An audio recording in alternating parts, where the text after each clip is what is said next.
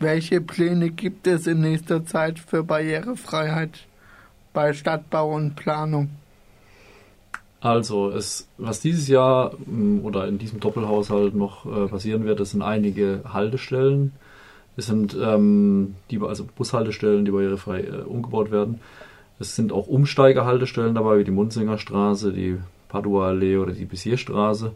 Ähm, dann gibt es sicher viele Querungen, die wir barrierefrei äh, planen, in Tingen zum Beispiel. Ich meine, das ist ein Stadtteil, das ist etwas außerhalb. Da ähm, sind es relativ viele Gehwegabsenkungen, die ähm, auf Initiative des Fußgängerbeauftragten ähm, jetzt abgesenkt werden und dadurch auch barrierefrei werden.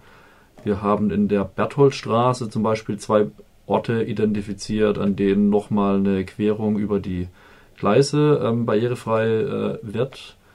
In, im nächsten, in diesem oder im nächsten Jahr. Ähm, es gibt sicher auch äh, in der Kommunikation Fortschritte. Das heißt, dass wir zum Beispiel uns mit den Behindertenvertretern äh, zusammensetzen. Also ich mich mit den Behindertenvertretern ähm, im Garten- und Tiefbauamt treffe und wir dann Stellen identifizieren. Die nehmen wir auf eine Liste mit auf und dann werden die nach und nach abgearbeitet. Das ähm, funktioniert eigentlich recht gut äh, seit, seit anderthalb Jahren. Ja. Also ich muss aber wissen, es gibt seit dem Jahr zweitausendzweiundzwanzig ähm, die gesetzliche Verpflichtung, ähm, dass der ähm, Ö P N V in Deutschland barrierefrei sein muss. Hm. Das Gesetz, also der Gesetzentwurf und das Gesetz, die sind schon ein bisschen älter, aber ähm, der kritische Punkt war eben der erster Januar zweitausendzweiundzwanzig. Jetzt hat es meines Wissens, ich bin ja auch mit vielen Kolleginnen im Kontakt, ähm, jetzt keine Gemeinde oder keine Kommune geschafft, jede Haltestelle barrierefrei umzubauen in der Zwischenzeit. Ähm, weil ja wirklich, es muss überlegen, wir haben eine übersichtliche Anzahl an Straßenbahnhaltestellen, aber Bushaltestellen sind das halt mehrere hundert, ne? Ähm, im kompletten Stadtgebiet und ähm, über dreihundert fast. dreihundertvierzig. Ja, ja. Ne? dreihundertvierzig und die alle umzubauen, da ist man ganz schön beschäftigt. Und da haben wir einen Priorisierungskatalog tatsächlich, dass wir schauen, okay, ähm, wie viele Menschen fahren an dieser Haltestelle, Ähm, sind es Umsteigehaltestellen, sind es wichtige infrastrukturelle Knotenpunkte und aber auch zum Beispiel, dass wir in jeder Ortschaft eine barrierefreie Bushaltestelle haben, weil wir wollen ja nicht nur die Innenstadt verbessern oder die Menschen, die in der Stadt leben, denen Barrierefreiheit geben, sondern auch denen in unseren Ortschaften, ne, Tuni, am Tuniberg zum Beispiel, in Pfengingen, Tingen, ähm, dass die eben auch, also gerade die sind ja auch auf Mobilität angewiesen, die haben keine Straßenbahn als Ersatz, ja, wenn der Bus nicht funktioniert in der Nähe.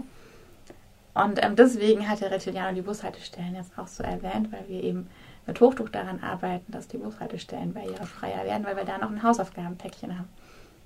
Da müssen wir die nächsten Jahre eben ran, deswegen sind die gerade so im Fokus.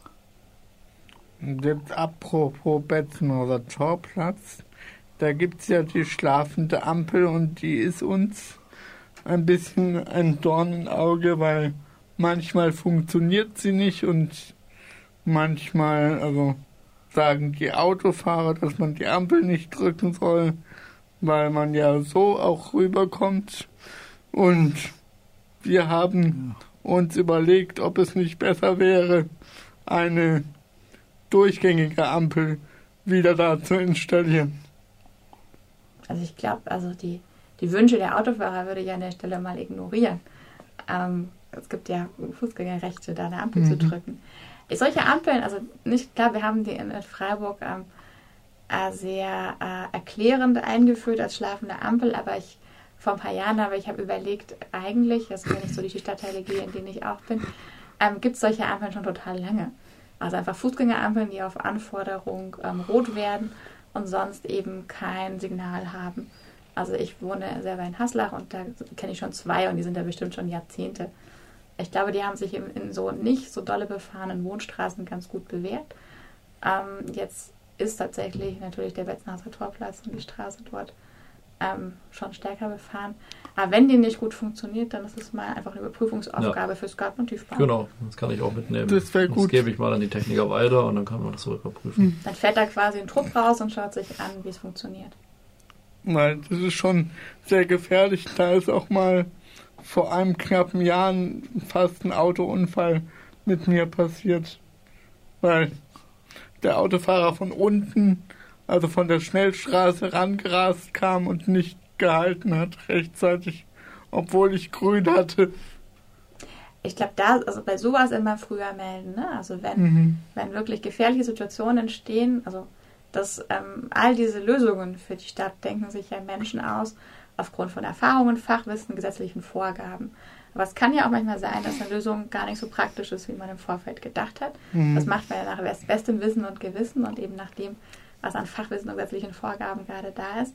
Und ähm, da sind Erfahrungsberichte total wichtig. Also wenn irgendwo gefährliche Situationen entstehen und beinahe Unfälle entstehen, dann unbedingt melden. Dann das kann man sich ich, das eben anschauen. Ne? Das habe ich sogar damals gemacht. Ich habe da auch an das Garten- und Tiefbauamt geschrieben und habe es auch geschildert, was da passiert ist. Daraufhin hat man also ein Interview mit mir abgelehnt vom Garten- und Tiefbauamt und hat gesagt, das ähm, machen wir nicht, die Ampel sei perfekt, so wie sie ist. Und ja, fand ich sehr schade. Das ist dann ein Fall, um die kommunale Behindertenbeauftragte anzusprechen.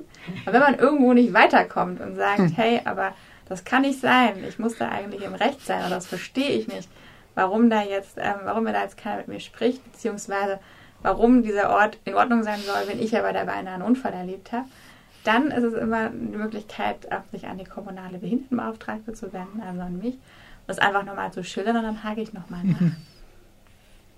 Also gefährliche Situationen, dem muss man sich dann nochmal angucken. Genau. Aus meiner Sicht. Genau. Wir bedanken uns für das Interview und wünschen euch einen schönen Tag.